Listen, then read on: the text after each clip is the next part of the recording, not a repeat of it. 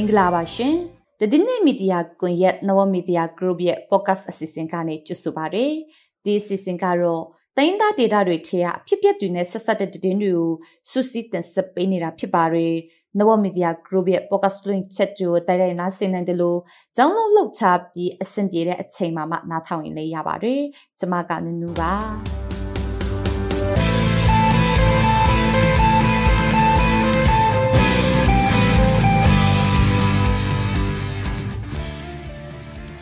တင်ဆက်ပေးမယ့်သတင်းတွေကတော့မြစ်ဆုံစီမံကိန်းအပါအဝင်လက်စစ်တအားစီမံကိန်းတွေရပ်တန့်လိုက်တဲ့အတွက်ပြည်တွင်းမှာလက်စစ်တအားလိုအပ်မှုတွေရှိနေရတာလို့စစ်ကောင်စီအုပ်ချုပ်ကပြောဆိုလိုက်ပါတယ်။ KNU တမဟန်ငါမူဒရဖပ်ယုံခရိုင်ကစစ်ကောင်စီဝန်ထမ်းတွေနှုတ်ထွက်ကြဖို့ KNU တမဟန်ငါကထပ်မံတတိပေးလိုက်ပါတယ်။ KNU တမဟာ6ဒုပလာယာခရိုင်မှာတော့ ကျွန်းလင်လာတလတာတိုက်ပွဲအတွင်းစစ်ကောင်စီဘက်က95ယောက်တိဆုံပြီး86ယောက်ထိခိုက်ဒဏ်ရာရရှိခဲ့ပါတယ်။တနင်္သာရီတိုင်းမှာတော့စစ်ကောင်စီတပ်ကရေဖြူမြို့နယ်ကဒေသခံအယောက်30ခန့်ကိုလူသားတိုင်အဖြစ်ဖမ်းဆီးခေါ်ဆောင်သွားပါတယ်။တည်င်းပေးဖို့ချက်တွေချင်းမှာတော့ရှမ်းပြည်နယ်မြောက်ပိုင်းကြောက်မင်းမြို့နယ်နဲ့လာရှုမြို့နယ်တွေမှာ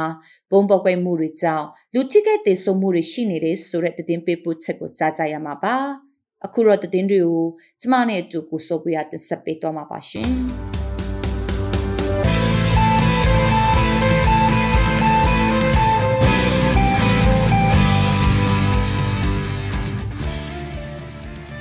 မြစ်ဆုံစီမံကိန်းပါဝင်လက်စစ်တအားထုတ်လုပ်ရေးစီမံကိန်းကြီးတွေအကြောင်းမျိုးမျိုးကြောင့်ရပ်တန့်လိုက်ရတဲ့အတွက်ပြည်တွင်းမှာလက်စစ်တအားလိုအပ်ချက်တွေရှိနေရတာလို့စစ်ကောင်စီဥက္ကဋ္ဌဗိုလ်ချုပ်မူကြီးမင်းအောင်လှိုင်ကပြောဆိုလိုက်ပါတယ်။ အဲ့ဒီပြောဆိုချက်ကိုဩဂတ်စ်လ10ရက်နေ့ကပြုလုပ်တဲ့စစ်ကောင်စီဥက္ကဋ္ဌဗိုလ်ချုပ်မူကြီးမင်းအောင်လှိုင်နဲ့ဝင်ကြီးအဖွဲ့ရဲ့တွေ့ဆုံပွဲမှာပြောဆိုခဲ့တဲ့အကြောင်းစစ်ကောင်စီပိုင်သတင်းစာတွေနဲ့ရုပ်မြင့်သံကြားတွေမှာရေးသားဖော်ပြထားပါတယ်။စစ်ကောင်စီဥက္ကဋ္ဌကလွန်ခဲ့တဲ့ဆယ်စုနှစ်ခန့်ကအကောင့်ထဲပေါ်ဆောင်ရွက်ခဲ့တဲ့လက်စစ်တပ်အားထုတ်လို့ရေးစီမံကိန်းကြီးတွေဟာအကြောင်းမျိုးမျိုးကြောင့်ရပ်တန့်ခဲ့ရကြောင်းအဲ့ဒီလက်စစ်တပ်အားစီမံကိန်းတွေကိုအကောင့်ထဲပေါ်ဆောင်ရွက်နိုင်ခဲ့မယ်ဆိုရင် အခုအချိန်မှာနိုင်ငံရဲ့လက်စစ်တပ်အားလိုအပ်ချက်ကိုများစွာဖြစ်စည်းပေးနိုင်မှာဖြစ်တယ်လို့ပြောဆိုခဲ့ပါတယ်။စစ်ကောင်စီပိုင်းသတင်းစာတွေနဲ့ရုပ်သံတွေမှာတော့အဲ့ဒီလက်စစ်တပ်အားစီမံကိန်းဟာမြစ်ဆုံစီမံကိန်းလို့ရေးသားပြောဆိုထားတာမတွေ့ရပေမဲ့အစည်းအဝေးတက်ရောက်သူတချို့ရဲ့ပြောဆိုမှုကိုကိုးကားပြီး BBC မြန်မာပိုင်းကမြစ်ဆုံကိုစစ်ကောင်စီဥက္ကဋ္ဌကဥပမာပေးပြောဆိုခဲ့တယ်လို့သတင်းရေးသားဖော်ပြထားပါတယ်။ KNU တမဟာငါမူဒရဖပ်မြခရိုင်အတွင်းကစစ်ကောင်စီရဲ့ဌာနဆိုင်ရာဝန်ထမ်းတွေနဲ့အုပ်ချုပ်ရေးမှူးတွေနှုတ်ထွက်ကြဖို့ KNU တမဟာငါကထပ်မံတတိပေးထုတ်ပြန်လိုက်ပါတယ်။အခုထုတ်ပြန်ချက်ဟာပြီးခဲ့တဲ့2023ခုနှစ်ဇန်နဝါရီလတရက်နေ့ကထုတ်ပြန်ချတဲ့ထုတ်ပြန်ချက်ကိုပြန်အတိပေးထုတ်ပြန်ချတာဖြစ်တယ်လို့ KNU တမဟာငါရဲ့အော်ဂိုလာရှီယန်နဲ့ထုတ်ပြန်ချက်ထဲမှာပြောဆိုထားပါတယ်။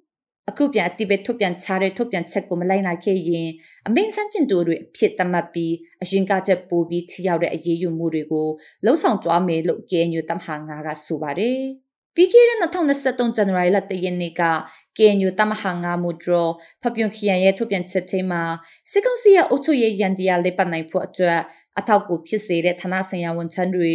ရက်ကွက်ကြေးရွာအုပ်ချုပ်ရေးမှုတွေအနေနဲ့တာဝန်ကနေဆွန့်လွတ်ထွက်ခွာနှုတ်ထွက်သွားဖို့ပြောဆိုထားပါတယ်။ ဒါပေမဲ့အဲ့ဒီထုတ်ပြန်ချက်ကိုစစ်ကောင်စီရဲ့ဌာနဆိုင်ရာဝန်ထမ်းတချို့တာလိုက်နာပြီးမလိုက်နာတဲ့သူတွေရှိနေကြတဲ့အတွက်အခုလိုထပ်မံတတိပေးထုတ်ပြန်လိုက်ရတာဖြစ်တယ်လို့ KNU တမဟာငါမူဒရဖပြုံခရိုင်ကဆိုပါတယ် KNU တက်မ6ကော်တူလေးအုပ်ချုပ်နယ်မြေဒူပလာယာခရိုင်မှာဇူလိုင်လတလတာအတွင်းတိုက်ပွဲပေါင်း66ကြိမ်ဖြစ်ပွားခဲ့ပြီးတိုက်ပွဲအတွင်းစစ်ကောင်စီတပ်ကဗိုလ်ကြီးတယောက်နဲ့တက်ခွဲမှု2ယောက်အပါအဝင်65ယောက်သေဆုံးခဲ့တယ်လို့ KNU ကပြောပါတယ်။ဒါအပြင် ဗိုလ်မှူးတယောက်ဗိုလ်ကြီး9ယောက်နဲ့တက်ခွဲမှုတယောက်အပါအဝင်89ယောက်ထိခိုက်ဒဏ်ရာရရှိခဲ့တယ်လို့ဩဂတ်စ်လ9ရက်နေ့က KNU ရဲ့ထုတ်ပြန်ချက်ထဲမှာတွေ့ရပါတယ်။ KNU တက်မှ6က KNDO KNL နဲ့ KNDO စစ်ရေးကုတ်ကဲမှုအောက်ကပူးပေါင်းစစ်ကြောင်းတွေနဲ့ဖြစ်ပွားခဲ့တဲ့တိုက်ပွဲအတွင်းမှာစစ်ကောင်စီတပ်ကထိခိုက်ဒေဆုံးခဲ့တာဖြစ်တယ်လို့ပြောပါတယ်။ KNU တက်မှ6ဘက်ကတော့ရဲဘော်26ယောက်ထိခိုက်ဒဏ်ရာရရှိခဲ့ပြီး ၃ယောက်ကတော့တိုင်းပြည်နယ်လူမျိုးတို့အသက်ပေးလူခဲ့တယ်လို့ KNU ကဆိုပါတယ်။ဇူလိုင်လတလတာအတွင်းမှာနှစ်ဖက်ပစ်ခတ်မှုတွေကြောင့်ပြည်သူတယောက်ထိခိုက်ဒဏ်ရာရရှိခဲ့ပြီး၃ယောက်သေဆုံးခဲ့တယ်လို့ KNU ကပြောပါတယ်။နေမြေရှင်လင်းရဲ့အတွက်ရောက်ရှိလာတဲ့စစ်ကောင်စီတပ်စစ်ကြောင်းကတကြီးရွယ်ဦးနဲ့အမျိုးသမီးတွေအပါအဝင်ဒေတာခန့်အယောက်30ကိုဖမ်းဆီးခေါ်ဆောင်သွားတယ်လို့ဒေတာခန့်တွေကပြောပါတယ်။ စစ်ကောင်စီတပ်ရဲ့မောရဝတီရေတပ်ဌာနချုပ်နဲ့ခလာယာနိခွန်တုံတိုင်ရင်တကြောင်ကရေပြူမြို့နယ်ဇာတိကျေးရွာအုပ်စုချေက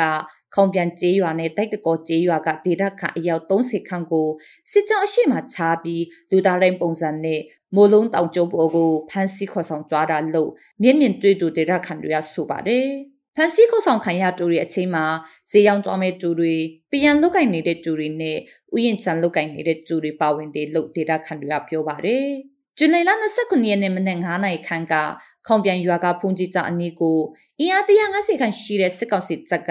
မြေတင်က9စီခန့်နဲ့ရောက်လာပြီးဒေတာခန်တွေကိုဖမ်းဆီးခေါ်ဆောင်ကြတာဖြစ်ပါတယ်။ဖန်စီခံရချားတူတွေချိတ်ကအသက်60ကျော်အရွယ်လူကြီးတယောက်ကိုညနေပိုင်းမှာပြန်လွတ်ပေးခဲ့ပေမဲ့လေ ကျန်တဲ့လူတွေကတော့ပြန်လည်လွတ်မြောက်လာတာမရှိသေးဘူးလို့ဆိုပါတယ်။ဖန်စီခံရကြတွေပြန်မလွတ်လာသေးပဲလမ်းမတိုက်ပွဲဖြစ်ပွားပြီးထိခိုက်သေးဆုံးမှာကိုစိတ်ပူစိုးရိမ်နေကြရတယ်လို့အဖမ်းခံထားရကြတွေရဲ့မိသားစုဝင်တွေကပြောပါတယ်။လက်ရှိမှာဇာတိကျေးရွာအုပ်စုအတွင်းမှာရှိတဲ့ကျေးရွာတွေကရွာသားအများစုဟာဘယ်လိုရာကိုထွက်ပြေးတိမ်းရှောင်နေကြရပါတယ်။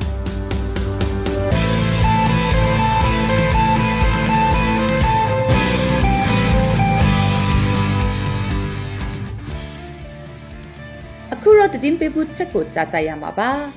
ရှမ်းပြည်နယ်မြောက်ပိုင်းကြောင်မဲမြို့နယ်နဲ့လာရှုံမြို့နယ်မှာဘုံပေါက်ကွဲမှုတွေဖြစ်ပွားပြီးလူထိခိုက်ဒေဆုံးမှုတွေရှိခဲ့ပါတယ်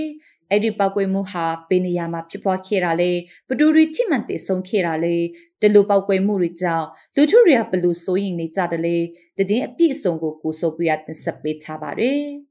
ရှမ်းမြောက်မှာရှိတဲ့လာရှုံနဲ့ကြောင်မဲမြို့မှာ ဘုံပေါက်ကွဲမှုတွေဖြစ်ပွားခဲ့ပြီးထိခိုက်ဒေဆုံးဒဏ်ရာရရှိတာတွေရှိခဲ့တယ်လို့ဒေသခံတွေကပြောပါတယ်။ပြီးခဲ့တဲ့တနင်္ဂနွေနေ့မနက်7:00နာရီခွဲချိန်မှာကြောက်မဲမြို့နယ်ရက်ကွက်1မှာရှိတဲ့အုတ်ချုပ်ရေးမှုယုံဘုံပေါက်ကွဲမှုဖြစ်ပွားခဲ့ပြီးစီပင်အရာရှိတယောက်နဲ့လက်စစ်အရာရှိတယောက်တေဆုံးက9ယောက်ထိခိုက်ဒဏ်ရာရရှိခဲ့တယ်လို့ဒေသခံအမျိုးသားတယောက်ကပြောပါတယ်။ဒီဖြစ်စဉ်ကခုနပြောသလိုအဲ့ဒီနေ့လေ7:00နာရီခွဲလောက်ကလို့အမှ အဲ့မှာမြင်တဲ့လူတွေကတော့ဘယ်လိုပြောမလဲကားနဲ့လာတယ်ကားနဲ့လာပြီးမှသွားတော့ပြစ်လိုက်တာပြစ်မှတော့လက်ပြစ်လိုက်အဲ့လိုတော့ကြာတယ်ဒါနဲ့လည်းပါတယ်တစ်ကွက်ယုံမှာ IT ပြီးတော့ခမ်းမရနောက်ဖက်ကြမှာရက်ကွက်ယုံလေအာတေးရတော့မရောက်သေးတယ်တန်ရရ9ရောက်တော့ရအဲတေးရစစ်ပင်အာဦးစီးမှုနဲ့ EBC ကဒီအရာရှိတယောက်ပေါ့အဲ EBC ကြတော့ဒီနမ်ဒူနမ်ဒူလာလို့ပြော ရုံနာကလက်ဖက်ရည်ဆိုင်မှာလက်ဖက်ရည်တောက်နေတဲ့အချိန်မှာဘုံပေါက်ကွဲမှုဖြစ်ပွားခဲ့တာကြောင့်ထိခိုက်ဒဏ်ရာရရှိသူလည်းများတာဖြစ်တယ်လို့ဆိုပါတယ်။ဘုံပေါက်ကွဲမှုဖြစ်ပွားချိန်မှာတနက်ပစ်ခတ်တဲ့တွေလည်းကြားခဲ့ရတယ်လို့အနီးနားမှာရှိတဲ့ဒေသခံတွေကပြောပါတယ်။ကြောက်မဲမှာဘုံပေါက်ကွဲမှုဖြစ်ပွားပြီးနောက်စစ်ကောင်စီတပ်တွေကမြို့ဝင်ထွက်တွေကိုပိတ်ထားပြီးစစ်ဆေးမှုတွေကိုပြုလုပ်ခဲ့တဲ့အပြင်ညပိုင်းမှာတော့ဘုံပေါက်ကွဲမှုဖြစ်ပွားခဲ့တဲ့ရက်ွက် တစ်ထဲကနေအိမ်တွေကိုဝင်ရောက်စစ်ဆေးမှုတွေပြုလုပ်ခဲ့တယ်လို့ဆိုပါတယ်။ဒီလိုစစ်ဆေးမှုတွေလုပ်ခဲ့လို့တရားခံကိုမမိပဲအပြစ်မဲ့ပြည်သူတွေကိုအချောင်းမဲ့ဆွဆွဲကဖမ်းဆီးသွားမှကိုစိုးရိမ်နေကြတယ်လို့ပြောပါတယ်။ကြောက်မဲမျိုးကဘုံပေါက်ကွဲမှုအပြင်ဩဂတ်စ်လ6ရက်နေ့မနေ့ပိုင်း7:00နာရီအချိန်မှာတော့လာရှိုမြို့မှာရှိတဲ့သိန်းထက်ရုပ်ရှင်ရုံကစိုက်ကယ်ထားတဲ့နေရာမှာဘုံပေါက်ကွဲမှုဖြစ်ပွားခဲ့ပြီးစိုက်ကယ်အစီးရေ20ဝန်းကျင်ပျက်စီးသွားခဲ့တယ်လို့မြို့ခင်တွေကပြောပါတယ်။ ရုပ်ရှင်ရုံမှာခွဲရလို့ကြားတာရုပ်ရှင်ရုံကအဲသိန်းထိုင်းရုပ်ရှင်ရုံလေသိန်းထိုင်းရုပ်ရှင်ရုံမှာဒီနေ့က10နိုင်ခွဲခွဲပြတယ်ရုပ်ရှင်ပြတော့အဲ့တော့ရုပ်ရှင်လက်ကြည့်တဲ့လူတွေရဲ့ဆိုင်ကြီးလို့ပေါ့ဆိုင်ကြီးစမ်းမှာဝေးရလို့ကြားတာသိန်းထိုင်းရုပ်ရှင်အဲဒီဒီခိုက်တာတော့မရှိဘူးအဲဆိုင်ကြီးရော ပျက်စီးသွားတယ်ပေါ့။ဥစ္စာကို၂၀ဝန်းကျင်လောက်တော့ပျက်စီးတယ်။မနေ့ကတော့တခုပဲကျတယ်။ဒါပေမဲ့ညပိုင်းမှာထပ်ပေါက်တယ်လို့ပြောတယ်။ဒါပေမဲ့အခုချိန်ထိဘယ်နေရာမှန်းဘယ်သူမှမသိကြဘူး။”ကျောက်မဲမြို့နဲ့လားရှိုးမြို့ကဗုံးပေါက်ကွဲမှုတွေနဲ့ပတ်သက်ပြီးဘယ်သူဘယ်ဝါဘယ်အဖွဲ့အစည်းကလုပ်ဆောင်ခဲ့တယ်ဆိုတာကလည်းမသိရသေးပါဘူး ပြီးခဲ့တဲ့ဇူလိုင်လ15ရက်နေ့မနေ့ပိုင်းကလည်းလာရှိုးမြို့မှာရှိတဲ့မြို့မဈေးကဇွဲထရွှေဆိုင်မှာဘုံပေါက်ကွဲမှုတစ်ခုဖြစ်ပွားခဲ့ပြီးဝန်ထမ်းတယောက်တေဆုံးကဆယ်နှစ်ယောက်ထိခိုက်ဒဏ်ရာရရှိခဲ့ပါတယ်။ရှမ်းမြောက်ဒေသထဲမှာမကြာခဏဖြစ်ပွားနေတဲ့ဘုံပေါက်ကွဲမှုတွေကြောင့်ဒေသခံလူထုတွေလုံခြုံရေးအတွက်စိုးရိမ်နေကြသလိုစစ်တပ်ရဲ့ဖမ်းဆီးစစ်ဆေးမှုတွေကြောင့်မတရားဆွဆွဲဖမ်းဆီးခံရမှာကိုလည်းကြောက်တယ်လို့ပြောဆိုနေကြပါတယ်။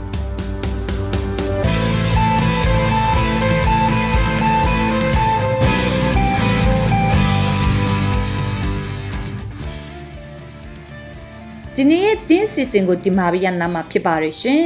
တိုင်းသားဒေတာတွေထဲကအဖြစ်ပြက်တွေနဲ့ဆက်ဆက်တဲ့တင်းတွေကိုတည်င်းနေမီဒီယာကွန်ရက်ဝိုင်းတော်သားတွေကတင်ဆက်ပေးခဲ့တာဖြစ်ပါတယ်။တည်င်းနေမီဒီယာကွန်ရက်တည်င်းဌာနရဲ့ပိုကဆလင့်ချက်တူနားဆင်နေကြတဲ့မိဘပြည်သူအားလုံးရွှင်လန်းချမ်းမြေ့ကြပါစေရှင်။